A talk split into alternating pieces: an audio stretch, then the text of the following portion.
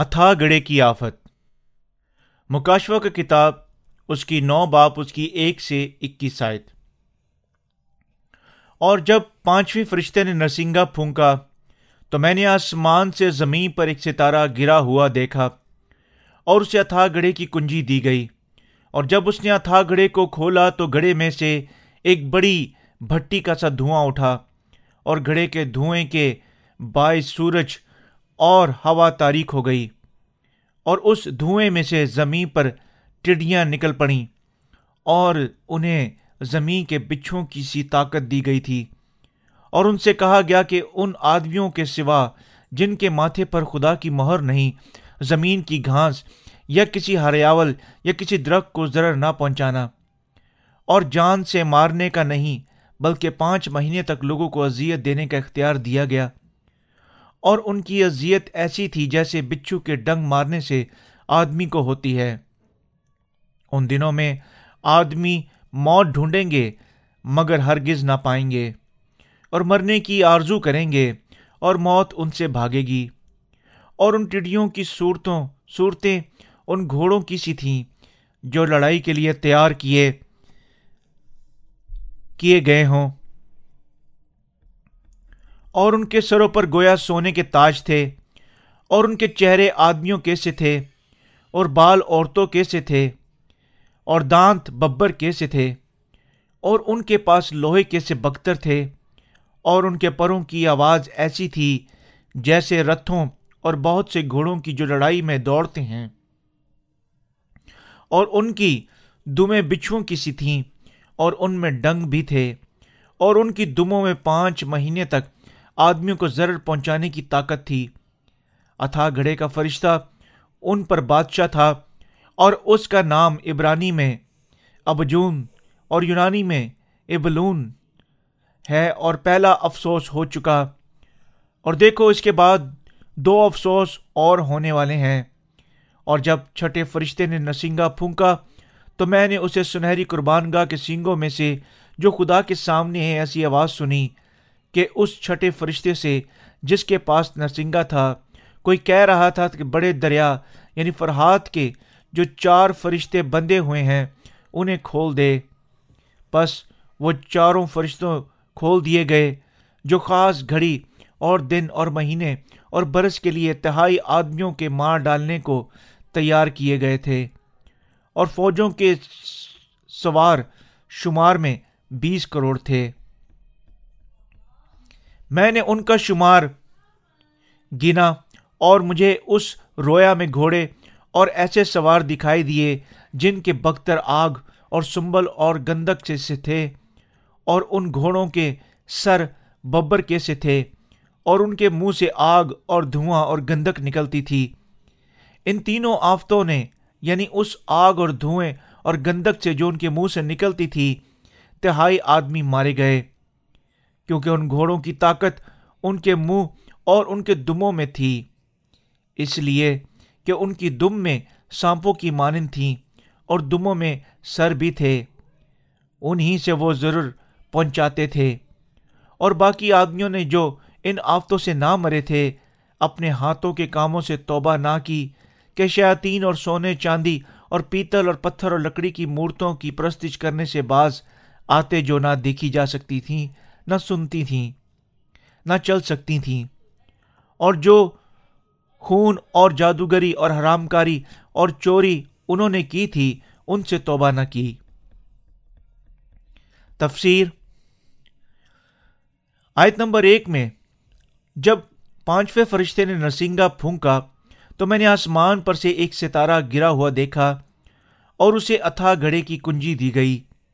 یعنی خدا نے فرشتے کو اتھا گڑے کی کنجی دی گئی کا مطلب ہے کہ اس نے جہنم کی مانند خوفناک آفت کو نسل انسانی پر لانے کا فیصلہ کیا۔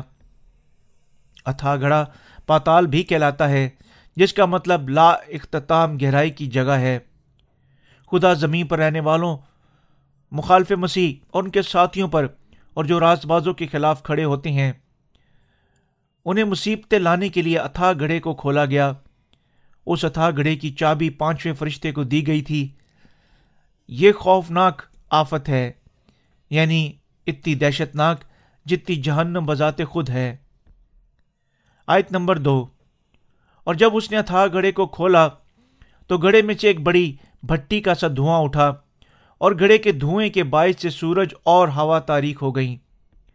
جب خدا نے اتھا گھڑے کو کھولنے کی اجازت دی ساری دنیا آتش فشاں کی راک کی مانند گرد سے اور تاریخی کی آفت کو لاتے ہوئے بھر گئی۔ تاریخی کی یہ آفت ان کے لیے محفوظ ہے جو تاریخی سے محبت کرتے ہیں۔ خدا نور کا خدا ہے جو ہم پردیسی اور ہر کسی کو پانی اور روح کی خوشخبری عنایت کرتے ہوئے چمکاتا ہے۔ ان کو جو اس سچائی پر ایمان رکھتے ہیں۔ خدا نے نجات کا فضل دیا۔ اور انہیں اپنے تابندہ نور میں چھپنے کی اجازت دی۔ لیکن وہ جو خود سچائی کو قبول نہیں کرتے، خدا کی راست سزا کا سامنا کریں گے۔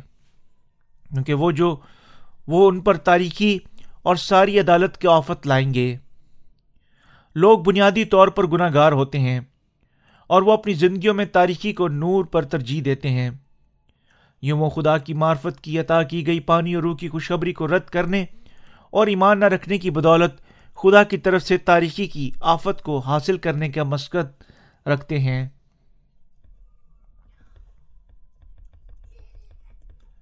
آیت نمبر تین، اور اس دھوئیں میں سے زمین پر ٹڈیاں نکل پڑیں اور انہیں زمین کے بچھوؤں کی سی طاقت دی گئی۔ خدا اس زمین پر ٹڈیاں بھیجے گا اور ان کو گناہوں کی سزا دے گا جو اپنے جبلن خیالات میں اور خدا کی سچائی کی مخالفت کرتے ہیں۔ ٹڈیوں کی یہ آفت اتنی شدید، دردناک پیدا کرے، کرنے کے قابل ہے جتنا کہ بچھو کا ڈنک ہوتا ہے۔ اس لیے اس دنیا کے تمام گناہ گاروں کو یقیناً خدا کی سچی محبت پر ایمان رکھنا چاہیے۔ اور جو انہیں رکھتے ہیں، انہیں یقیناً پہلی فرصت میں دیکھنے کا تجربہ حاصل کرنا چاہیے کہ ان کی خدا کی محبت کی مسروری اور ان کے خلاف کھڑے ہونے کی گناہ بخش، محض کتنے بڑے دردناک ہیں۔ خدا نے زمین پر ٹڈیوں کو بھیجا اور لوگوں کو اپنے جبلن خیالات کے ساتھ سچائی کے خدا کے خلاف کھڑے ہونے کی وجہ سے اپنے گناہوں کی قیمت ادا کرنے پر مجبور کیا۔ گناہ کی یہ قیمت ٹڈیوں کی آفت کی وجہ سے ان کی اذیت ہے۔ آیت نمبر چار اور ان سے کہا گیا کہ ان آدمیوں کے سوا جن کے ماتھے پر خدا کی مہر نہیں، زمین کی گھاس یا کسی ہر ہریاول یا کسی درخت کو ذرا نہ پہنچانا۔ جب خدا ٹڈیوں کی خوفناک آفت کو لائے گا اور وہ ان کے لیے اپنے فضل ظاہر کرنے نہیں بھولے گا جو اس کی مہر رکھتے ہیں۔ ان ٹڈیوں کو قدرتی اشیاء کو ضرر نہ پہنچانے کا حکم بھی دیتا ہے۔ آیت نمبر پانچ۔ اور جان سے مارنے کا نہیں بلکہ پانچ مہینے تک لوگوں کو اذیت دینے کا اختیار دیا گیا۔ اور ان کی اذیت ایسی تھی جیسے بچھو کے ڈنگ مارنے سے آدمی کو ہوتی ہے۔ غزل و غزلات۔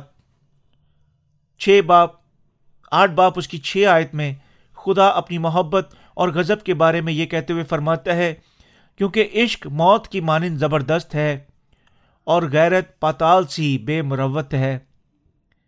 اس کے شعلے آگ کے شعلے ہیں خداون کے شعلوں کی مانند۔ اسی آیت، یہ بھی آیت ہمیں بتاتی ہے کہ یہ آفت ان کے لیے محض کتنی زیادہ خوفناک سزا ہوگی جو اس کی پانی اور روح کی خوشخبری کے وسیلہ سے ظاہر کی گئی خدا کی محبت کو رد کرتے ہیں۔ یہ آفت لوگوں کو پانچ مہینے تک اذیت دے گی۔ آیت نمبر چھ۔ ان دنوں میں آدمی موت ڈھونڈیں گے مگر ہرگز نہ پائیں گے۔ مرنے کی آرزو کریں گے اور موت ان سے بھاگے گی۔ ٹڈیوں کی آفت ایسی بڑی اذیت برپا کرے گی کہ لوگ اس درد میں زندہ رہنے کی بجائے مرنے کو ترجیح دیں گے اور پھر بھی وہ مرنے کے قابل نہیں ہوں گے۔ کوئی معنی نہیں رکھتا وہ کتنی شدید خواہش رکھتے ہیں۔ یہ آفت نازل ہوئی کیونکہ لوگوں نے خدا کو نظر انداز کر دیا تھا۔ سوچتے ہوئے کہ جسم کی زندگی کا خاتمہ سب چیزوں کا انجام ہے۔ انہوں نے خدا کو نظر انداز کر دیا جو دونوں زندگی اور موت پر بادشاہی کرتا ہے۔ لیکن ان ٹڈیوں کی آفت کے وسیلہ سے خدا ہمیں دکھاتا ہے کہ حتیٰ کہ موت بلکہ خدا کی اجازت کے بغیر نہیں آ سکتی۔ آیت نمبر سات سے بارہ۔ اور ان ٹڈیوں کی صورتیں ان گھوڑوں کی سی تھیں جو لڑائی کے لیے تیار کیے گئے ہوں۔ اور ان کے سروں پر گویا سونے کے تاج تھے اور ان کے چہرے آدمیوں کے سے تھے اور بال عورتوں کے سے تھے اور دانت ببر کے سے اور ان کے پاس لوہے کے سے بختر اور ان کے پروں کی آواز ایسی جیسی رتھوں اور بہت سے گھوڑوں کی جو لڑائی میں دوڑتے ہیں۔ اور ان کی دمیں بچھوؤں کی سی تھیں اور ان میں ڈنگ بھی تھے۔ ان کی دموں میں پانچ مہینے تک آدمی کو ضرر پہنچانے کی طاقت تھی۔ اتھا گڑھے کا فرشتہ ان پر بادشاہ تھا۔ ان کا نام عبرانی میں ابدون اور یونانی میں اپلون ہے۔ پہلا افسوس ہو چکا۔ دیکھو اس کے بعد دو افسوس اور ہونے والے ہیں۔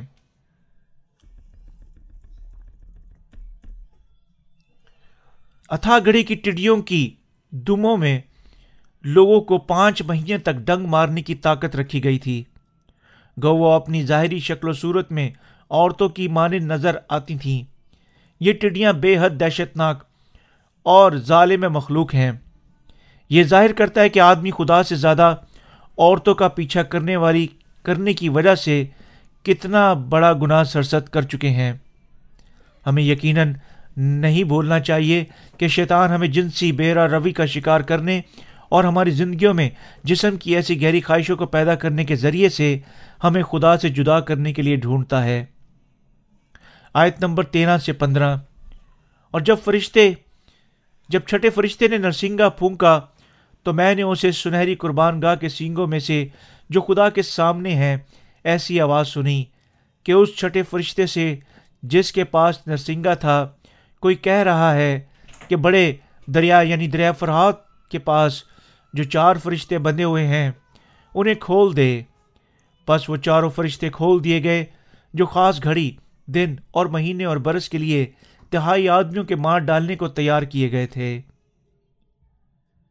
خداوند کی گناہ کی عدالت، جس کا وہ نسل انسانی کی خاطر بڑے صبر سے انتظار کر چکا تھا آخر کار شروع ہو چکی ہے۔ اب جنگ کی آفت کا وقت ہے جو درائے فرحات پر تہائی نسل انسانی کو قتل کر دے گی۔ آیت نمبر سولہ۔ اور فوجوں کا سوار شمار میں بیس کروڑ تھے اور میں نے ان کا شمار سنا۔ یہاں فوجوں کے سواروں کی تعداد کا تذکرہ کیا گیا ہے۔ یہ جنگ جدید برقی میدان جنگ کو بیان کرتی ہے۔ گوئے جنگ میں تہائی نسل مار دی جائے گی۔ بچنے والے لوگ پھر بھی بتوں کی پرستش کرنا اور خدا کے خلاف کھڑا ہونا اور اپنے گناہوں سے توبہ کا انکار کرنا جاری رکھیں گے۔ یہ ہم پر ظاہر کرتا ہے کہ ہر کسی کا دل آخری دور میں محض کتنا اپنے گناہوں سے سخت ہوگا۔ آیت نمبر سترہ۔ اور مجھے اس رویا میں گھوڑے اور ایسے سوار دکھائی دیے۔ جن کے بختر آگ، سنبل اور گندک کے سے تھے، اور ان گھوڑوں کے سر ببر کے سے تھے، اور ان کے منہ سے آگ اور دھواں اور گندک نکلتی تھی۔ یونا رسول نے جو دیکھا، اکیسویں صدی کے خوفناک تباہ کن ہتھیار تھے۔ مثلاً توپیں، لڑاکا تیارے اور دوسرے جدید دور کے ہتھیار وغیرہ۔ آیت نمبر اٹھارہ سے انیس۔ ان تینوں آفتوں یعنی اس آگ اور دھوئیں اور گندک سے، جو ان کے منہ سے نکلتی تھی، تہائی آدمی مارے گئے، کیونکہ ان گھوڑوں کی طاقت ان کے منہ اور ان کی دموں میں تھی۔ اس لیے کہ ان کی دم میں سانپوں کی مانند تھیں اور دموں میں سر بھی تھے، انہی سے وہ زر پہنچاتے تھے۔ جدید ہتھیاروں کے ساتھ لڑنے جانے والی جنگ میں ایک بڑی جنگ آخری دور میں لڑی جائے گی اور ایسے ہتھیار سے پیدا ہونے والی آگ اور دھوئیں اور گندک کی آفت سے تہائی نسل مار دی جائے گی۔ آیت نمبر بیس۔ اور باقی آدمیوں نے جو ان آفتوں میں سے نہ مرے تھے، اپنے ہاتھوں کے کاموں سے توبہ نہ کی کہ شیاطین اور سونے اور چاندی اور پیتل اور پتھر اور لکڑی کی مورتوں کی پرستش کرنے سے باز آتے۔ جو نہ دیکھی جا سکتی اور نہ سنی سکتی تھیں نہ چل سکتی تھیں ان آفتوں کے باوجود انہوں نے جو جنگ سے بچ گئے تھے، حتیٰ کہ زیادہ بتوں کی پرستش کی اور ان کے سامنے جھکنا جاری رکھا۔ کیونکہ یہ لوگ تباہ ہونے کے لیے مقرر ہو چکے ہیں، تھے۔ آیت نمبر اکیس۔ اور جو خون اور جادوگری اور حرام کاری اور چوری انہوں نے کی تھی ان سے توبہ نہ کی۔ یہ ہم پر ظاہر کرتا ہے کہ آخری دور میں نسل انسانی کبھی خدا کے سامنے اپنے گناہوں سے توبہ نہیں کرے گی۔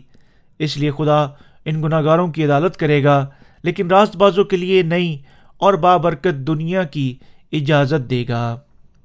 آمین۔